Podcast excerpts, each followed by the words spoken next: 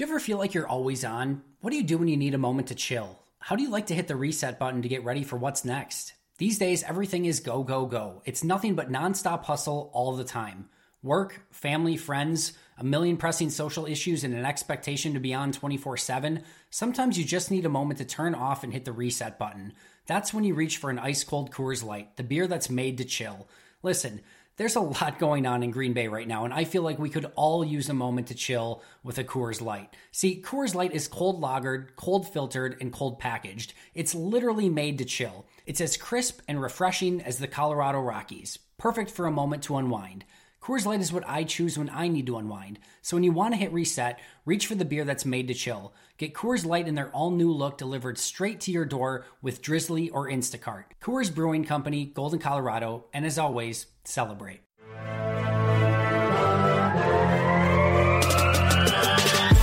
Twenty minutes a day, 365 days a year. This is the Pack a Day Podcast.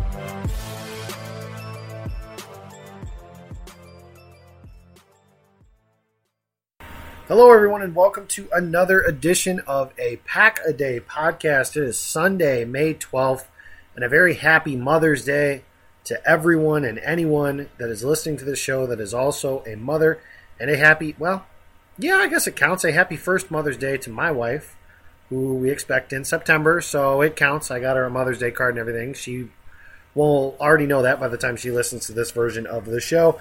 I am your host this evening. I am Jacob Westendorf, and filling in with me for, again, the foreseeable future is Jason the Herdsman Perone. Jason, you probably don't get that joke, and that's okay. I will explain it afterwards. For those that watch the league, that is what I'm referring to. Jason, it's better than Graybeard, right? It's amazing. We talk pre-game or pre-show for a good half hour, but yet you don't tip off the nickname that I'm getting in the intro every single week. It's uh, it's never anything short of entertaining. I'm all good. It is it is all good. Uh, just doing a thing here uh, over here in the Phoenix area, and yes, happy Mother's Day to all of our mothers out there and the listeners, and be good to your mom. She uh, she had you, you know, so you kind of have to, right? Right. The way I like to explain it to my mother is that Mother's Day is not possible without me. So you are welcome, and I will take my present whenever it is uh, that you'd like. But that's not what we're here for tonight. Jason, we're going to start. I know it's been touched on a little bit, but I do want to talk about the piece that Tom Silverstein wrote earlier this week about the Packers leadership structure. It's been a hot button of discussion uh, really since Mark Murphy made the announcement, which was when he hired Brian Gutekunst as the general manager, basically stating that uh, the the power structure that they'd had was changed. The general manager was not solely in charge of football; it's the general manager, the head coach, and Russ Ball all report to Mark Murphy, who is the de facto owner in this situation.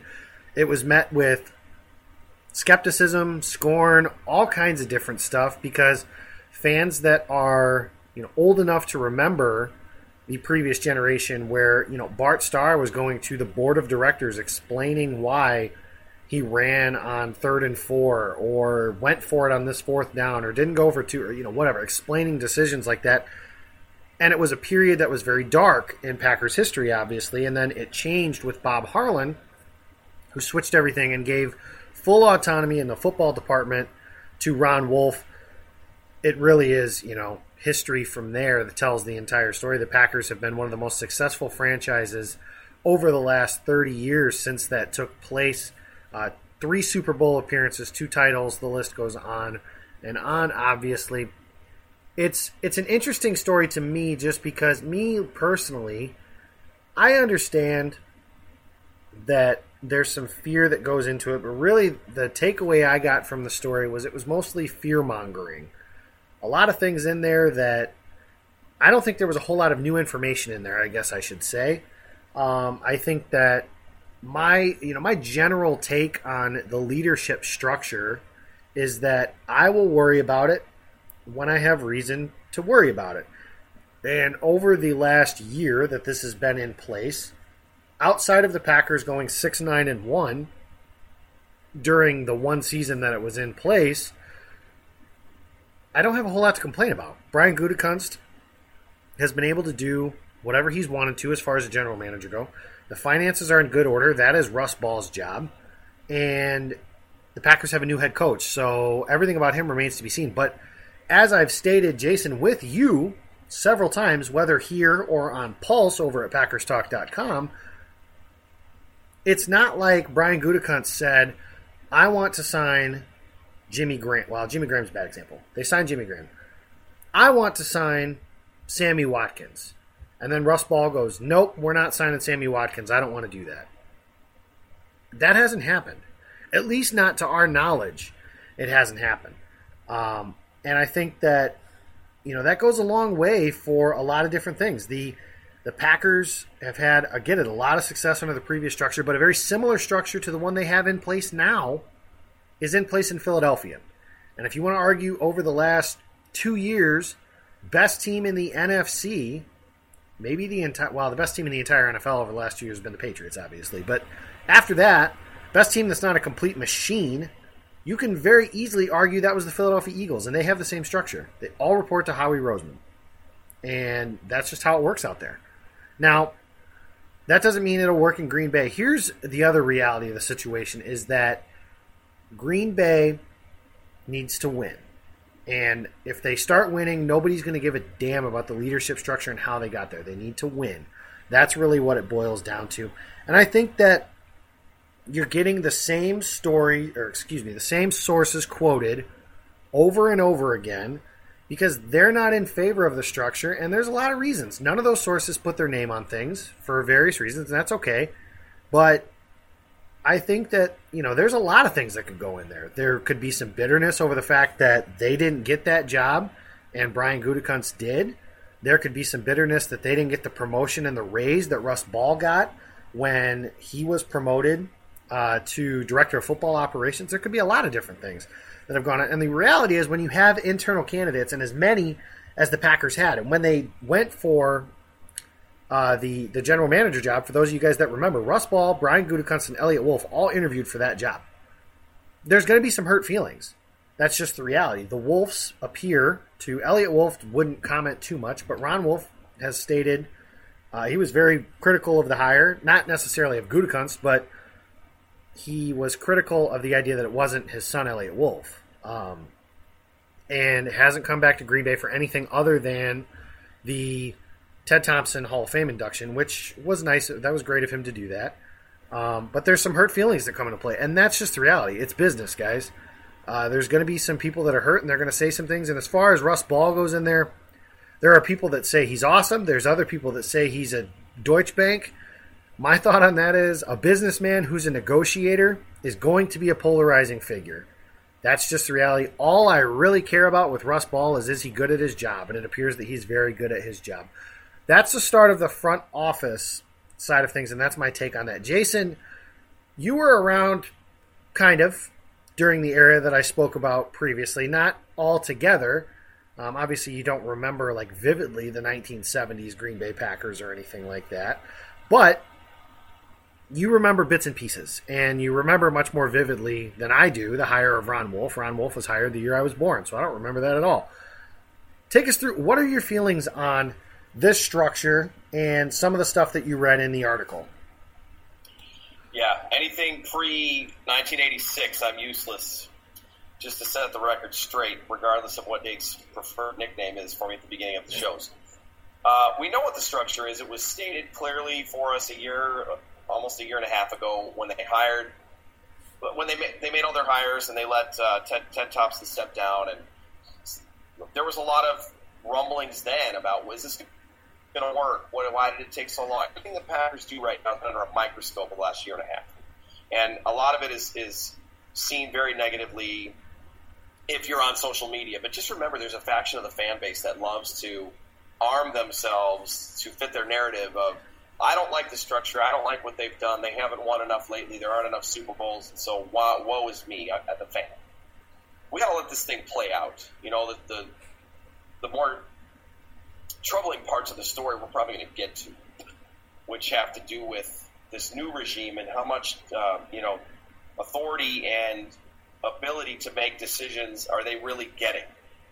I think that's more of what I'm interested in and watching more closely. This the structure is fine as far as I'm concerned. You know, when Mark Murphy hired Gutekunst, he clearly laid out what the what the role was going to be, and he was also transparent that it's not a pure general manager role like Ted had. And Gutekunst knew that and still decided to stay and take the Packers job instead of going to Houston to interview with the Texans. So I'm not worried about the structure and the whole thing about Russ Ball. Love him or hate him, we talked about it before the show. You need a guy that doesn't give a you know what if they're going to be negotiating your contracts. You know, it's still a business. The Packers still have to play football games after these high priced veterans leave, after Aaron Rodgers is done playing football, after you know all of their studs are no longer at their peak.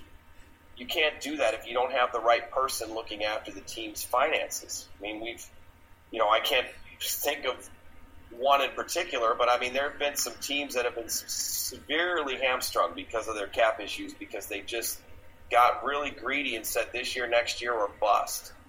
And the last time the Packers were in that situation was, I mean, it's been a really long time. They've been able to to sign guys, or at least try to sign guys. You know, remember, players have to decide if they want to play for a team.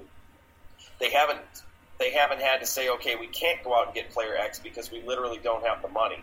So, you know, I'm not going to get down on Russ Ball if he's a little bit of a, you know, if he's a little bit of an a hole. I don't know if we can say that on the show, but I just did.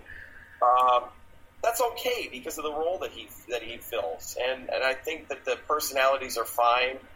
Everybody wants to give Mark Murphy a hard time, um, and I say everybody. Obviously, it's not everybody. The faction, you know, that that aren't supporters want to give him a hard time. But, you know that that that happens every time something like this comes out. I mean, here we are again. It's another piece that comes out with no sources. We're saying it's the same people over and over again. So I guess that means that uh, Jermichael Finley and Greg Jennings came out and spoke about Russ Ball. And uh, I'm joking. I mean, I'm joking about that. But you know, Spoon, Tom Silverstein, affectionately known as Spoon. I I respect him. I think he does a good job, and, and I said the same thing for Tyler Dunne.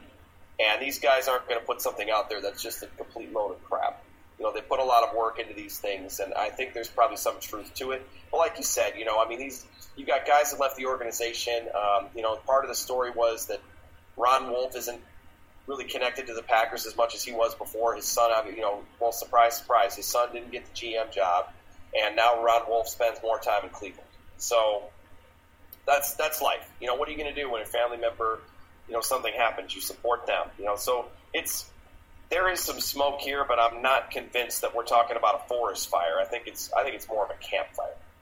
And you know that'll change with Ron Wolf when you know if Eliot Wolf, if and when Eliot Wolf gets a general manager job, no matter where it is, I imagine Ron Wolf will be more connected to that. It's his son, obviously.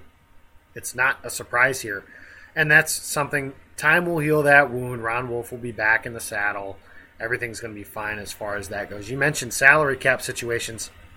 Dallas Cowboys, the New Orleans Saints before the last couple years are a couple examples. They just kept kicking the can down the road as far as the salary cap goes. Russ Ball, and you mentioned two names. Russ Ball and Mark Murphy are two of the more polarizing figures as far as, and again, this is just Twitter, so take that for what it's worth.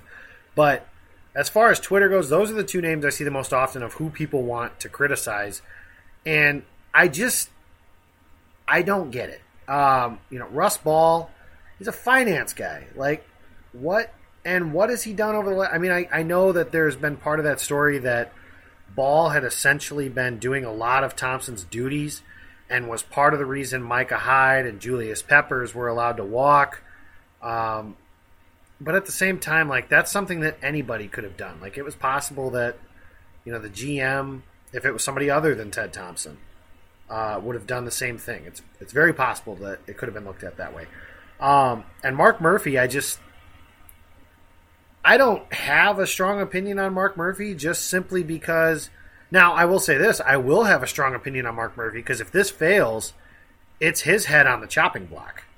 Uh, if this structure fails, it is him who will get uh, chopped. He'll be out of Green Bay faster than you can say boo. But it's interesting to me that people look. I mean, granted, I know that Murphy doesn't look the part of rough, tough, rugged football player, but like he's been around football his entire life. He was the athletic director of a Division One school at Northwestern. I mean, he's more qualified to run a football team than probably at least 25% of the general man- he's more qualified to run a football team as a general manager than John Lynch or Mike Mayock. The difference being those guys were on TV, so they're likable personalities. He's certainly more qualified for that job than those two. And there's others. I just can't name them all right now, but those are two guys that are examples. Not to defend Mark Murphy, but just I feel like we try and find somebody to not like for when things go wrong so we can blame them. And that's what'll happen. If Green Bay goes, you know, one and three to start the season, it'll be, oh, Mark Murphy this and Russ Ball that if they didn't do this and blah blah blah and so and so and whatever. But again, that's just Twitter. The other part of the story that was interesting was there was some discussion, and again, I don't know how we came to a concrete opinion on this, but there was some like discussion back and forth on whether or not Matt LaFleur was able to bring on his his own assistants and have full say as far as that goes. Now, the report of the Packers lowballing special teams coordinator Darren Rizzi that had been reported previously, so that part adds up. Uh, but the thought that Matt LaFleur wasn't able to pick who he wanted, he was told who to take as far as his assistants go. That's interesting. Just because one person said he didn't, and then like others, Murphy had his name on there and vehemently denied it and said Matt could pick whoever he wanted as his assistant coaches. So I didn't think that it was able that we were able to get to a consensus as far as that goes. I will say this: if they are telling the coach which assistants to hire, and the other part of the story was the Russ Ball portion here was that guys like James Campen and Joe Whitt, senior lieutenants on Mike McCarthy's staff, essentially were shown the door because Russ Ball didn't want him around. If you want to be like a cynic and look through everything, a conspiracy theory very easily could be that Mark Murphy wanted to hire Russ Ball as a general manager. He was reported as the favorite, if you guys remember from a year ago. Murphy got wind that his head coach and his quarterback weren't real wild about that idea. Changed and pivoted to Brian Gutekunst, and then gave Ball that raise to, you know, still do something for his buddy in this case. And then to turn around, Russ Ball's revenge on Mike McCarthy was that you and everybody associated with you is fired, out of here, done. If you want to be a cynic, you can certainly draw those conclusions. I'm not going to go that far personally, but Jason, I will say this: I am concerned, at least a little bit, on. I think the head coach should have autonomy over his coaching staff. There are times when maybe you know upper leadership should step in and say something, and we don't know that Ted Thompson did or didn't do that uh, with Dom Capers, just for example, as somebody who stuck around a little bit too long here in Green Bay with Mike McCarthy. But for the most part, I mean, I think the head coach should have that. I don't think there was anything concrete in there. Did you? And if you did, how are you feeling about that specific situation?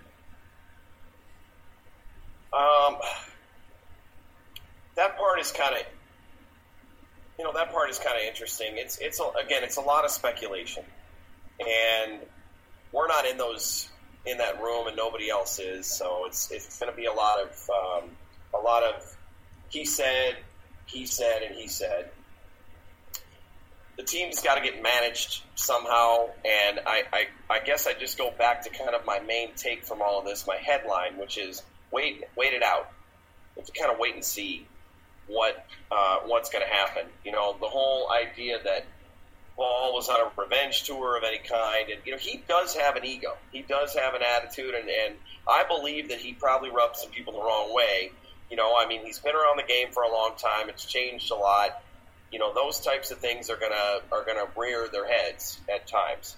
That's okay. I don't have a problem with it. Like I said, you know, you need somebody in the room who's a little gruff and like not willing to, you know, it's not a pushover and and is going to be that voice in the room that's going to make everybody question and think, okay, am I doing? Are we doing the right thing? Is this the right path for us to take? I don't. I don't really have any issue with that. Um, as, as far as the the structure, you know, I think Murphy's created a little bit of a mess um, in that. When do you go back? How do you fix it? When do you change it? You know, do you do you let's say the Packers this year go um, 11 and five and they go too deep in the playoffs? Do you say okay, fair, good enough? Brian, you're the GM. You're, you're total control uh, over the. You know, you will have you will you will have uh, you will now have Matt LaFleur reporting to you. Russ Ball keeps his title as is, and I'm going to focus more on you know building this thing around Lambeau Field and and uh, you know let's go to town. I don't know. I don't know if that's if that's realistic or if that's going to happen. Um, you said earlier the Packers need to win. They really do. You know, they really do. I was not aware of the fact that you know it's it's weird for me to say because I was I was a Packers fan when they weren't good, but they weren't awful every year. The problem was they were just middling. They finished eight and eight a lot. And they finished seven and nine. They didn't go to the postseason. But if they have another losing season this year, it's the first time in thirty what thirty five years that that's happened. I mean that's you know that's unprecedented for a lot of the fan base that's only been around during the Favre era and that that would even turn some heads of those that have, have been around since you know just post the Lombardi era. So, you know, there's a lot of pressure going on in, in Green Bay right now. There's a lot of rumors about whose head rolls if things don't go well. So obviously, everyone's very tense and stressed out. Naturally, you're going to have some dissension. That's just kind of how I see it. Yeah, and none of this is going to matter when we're talking in February and the Packers have won the Super Bowl over the New England Patriots. So it's just not going to be a big deal when that happens. So just so everybody can calm their nerves, listen to me. It's going to be okay. My daughter's going to be here in September, and we're going to raise her right to be a Packers fan. And her first season is going to raise the Lombardi Trophy. So, so let it be written. So let it be done. That's what's going to happen. Jason, we're going to move on. Like I said, this has kind of been beaten to death. Ultimately, there's a few things I know. One, like you said, the Packers need to win. That's just a fact. This kind of crap doesn't come out over and over and over again about teams that win a lot, or it's just not as big of a deal with those teams that do win a lot. Um, so the Packers need to win, and with the expected improvement, granted, I mean it's May 11th right now and it's optimism season, but I'm feeling pretty good about this Packers roster at this point in time. I certainly envision them as an NFC North contender at minimum. And if a few things break their way, if you guys develop quickly, all that sort of stuff, Super Bowl contender at maximum. Uh, but we'll talk a lot more about that later on. I wouldn't say that just yet, but I would say I would be shocked if the Packers don't. If we're just going off losing season, I would be shocked if the Packers, barring health of the quarterback, don't win at least nine games uh, next season. But there's a lot that could change between now and then. Obviously, that the other thing I know is one I said, you know, Green Bay needs to win and they need to win big. And the other thing um, that I know is that if they do win, nobody's going to care uh, about any of this stuff, and it'll just it'll be a dead conversation. And the other thing I know, the third thing and final thing, is that we have way too much time between the last football game of the season and the first bit of football. The problem with between the draft and for those that want to move the draft up like that, imagine how much more time we have without stuff for football and how many things like this will come out if we don't have the draft until April. We're still a good two and a half months away before training camp was announced. It's going to open, I believe, July 25th uh, is when the Packers will be there under their new head coach, Matt LaFleur. So that'll be interesting um, to check out. Jason, the other thing that is possible is June 1st is coming. So that's going to have some June 1st cuts. Obviously, that's something. Green Bay could be.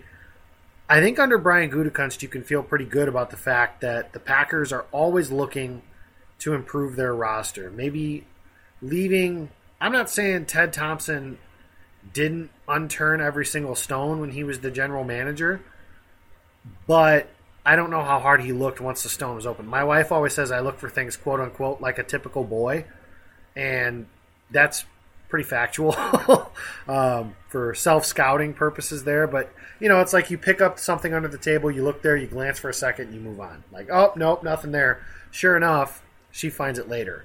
Uh, maybe Ted Thompson did something similar to that. Uh, that's certainly possible. I don't know. I wasn't there. But I'm saying this to say Green Bay has used every avenue of player acquisition since Gutekunst has been in charge. They've traded, they've drafted. Uh, they tried restricted free agency with Kyle Fuller. I'm still pretty thankful that didn't work out. Um, now it's getting to the point where a couple players have been released, and one popular name on Twitter pretty quickly was Doug Baldwin. For those that are on the Doug Baldwin train, let me just tell you the Seahawks cut him because his career is probably over. Um, and if if he could get healthy, I'm sure they would have given him every opportunity to do that. So Doug Baldwin's not going to play for Green Bay. But Jason, are there any guys, or if you don't have specific guys, maybe position that they should look at, or you feel they should look at between now and the start of training camp? Because, like for example, this wasn't exactly reporting, but Pro Football Focus linked Pierre Garcon to Green Bay, a veteran wide receiver. Uh, I, my thought on that is if you were going to do the wide receiver thing, you either needed to be in the market for one of the big free agents like John Brown, which I'm thankful they didn't do that contract, or drafting somebody in the first 50 picks. They decided not to do that. They decided to build their team in the trenches, and I can't really argue too much with that. But is there a position, Jason, or maybe a guy specifically that is still available? The compensatory pick formula is over. So any guy signed now will not count towards the compensatory pick formula for next year. I don't know how much Green Bay cares about that anymore now that Ted's not around, but it's possible that they do. Is there anybody that you see or any position you see that you're like, man, I hope they could find somebody in that spot? No specific guys right now. If there's a position, it's maybe corner, but there aren't any corners out there. Just to add some quality depth because Ka'dar Hollman, don't don't know what he's going to be in the pros. Some of the younger corners are, are maybe a little bit iffy. That's the only position group right now where I'm like, eh, you know, I'm okay at wide receiver. I think they need to, like I said before we started, this year, this is the time to see what you have in the room.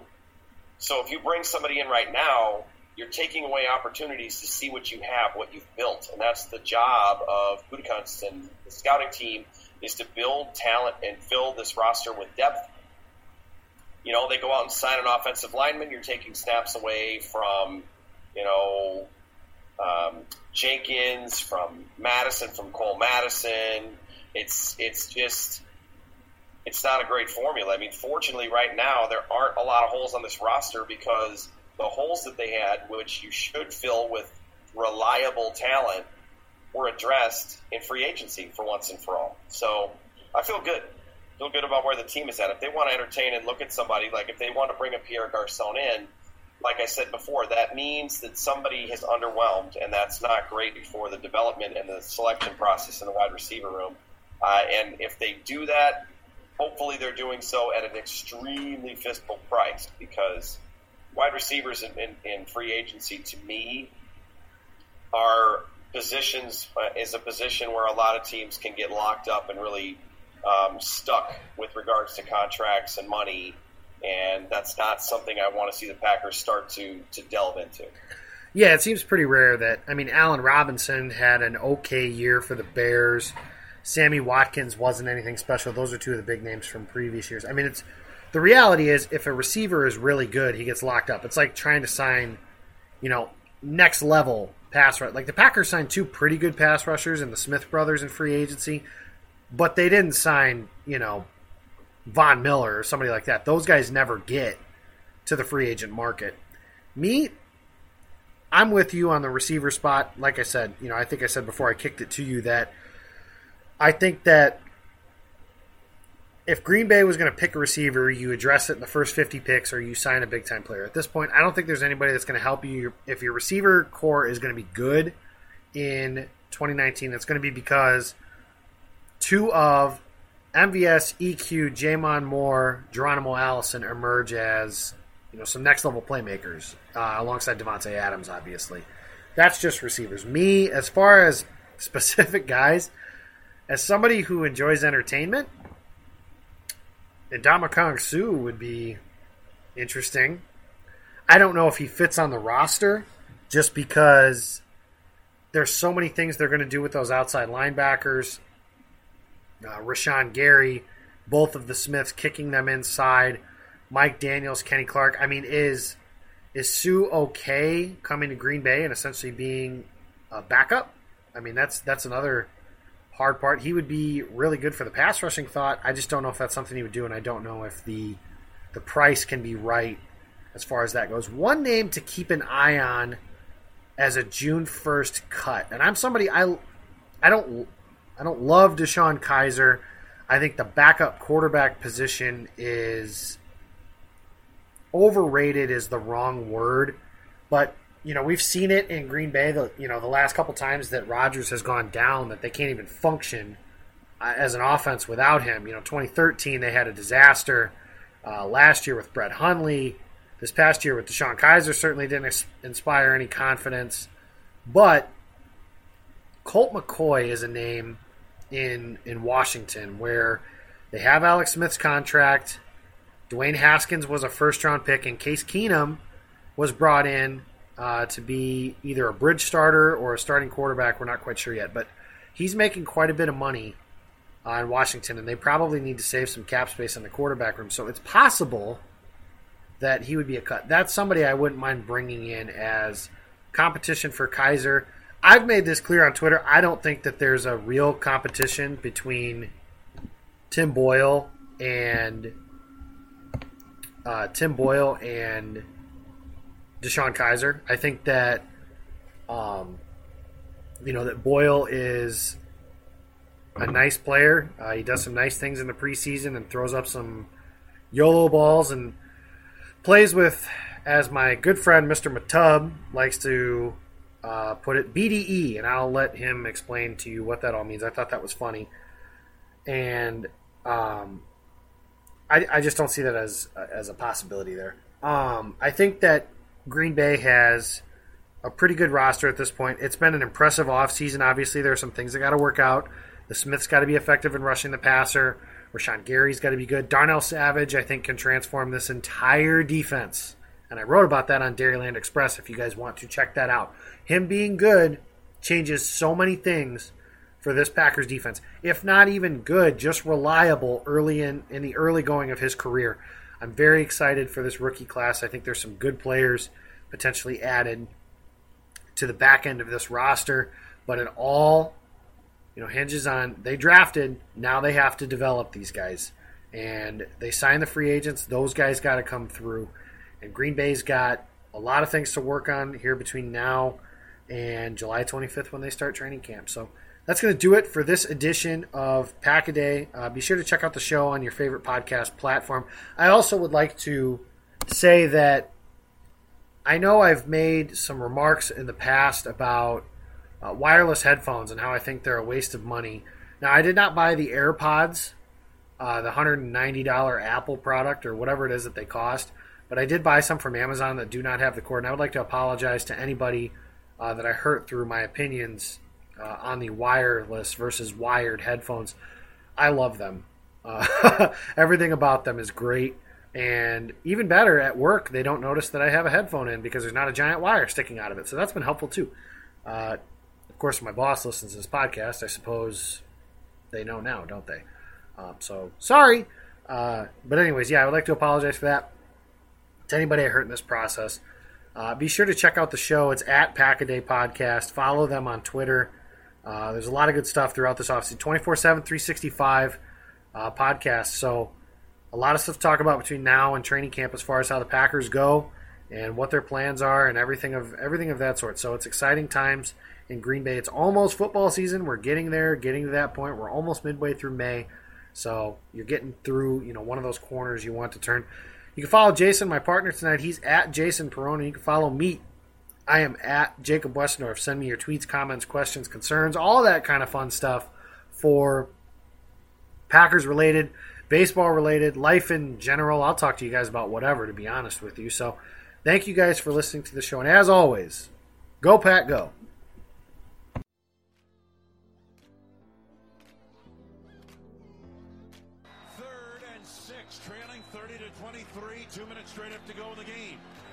Francisco showing a blitz through the A gap, and here they come. Rodgers looking, throws left side of the end zone.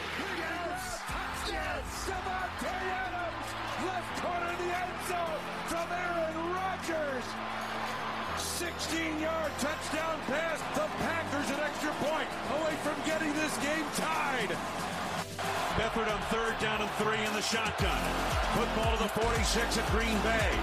Packers showing a blitz, and here they come. Beathard looking, hit as he throws it deep down the right sideline. And intercepted. intercepted on the play. Spectacular interception by Kevin King at the nine-yard line of Green Bay. Snap to Rodgers looking right. Throws the right side. St. Brown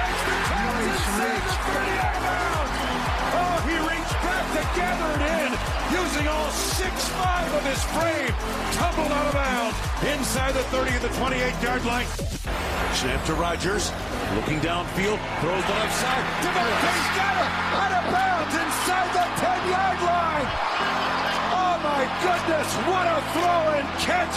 Again, they beat Maven down the left sideline. Hunter Bradley, the snap. J.K. Scott down on one knee, arm extended. Here it is. Placement made. Kick is up. It is good. It is good.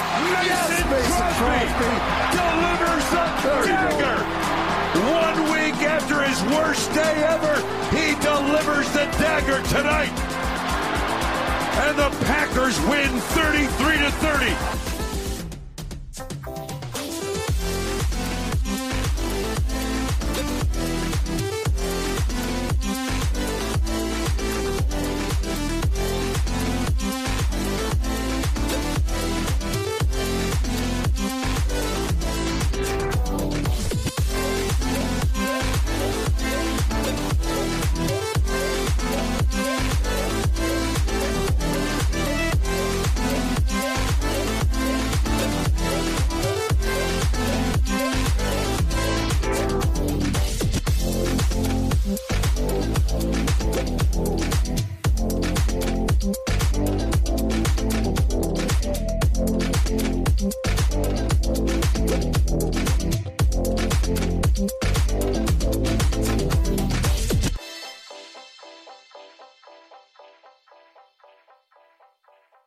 Everyone knows therapy is great for solving problems, but getting therapy has its own problems too, like finding the right therapist, fitting into their schedule, and of course, the cost. Well, BetterHelp can solve those problems.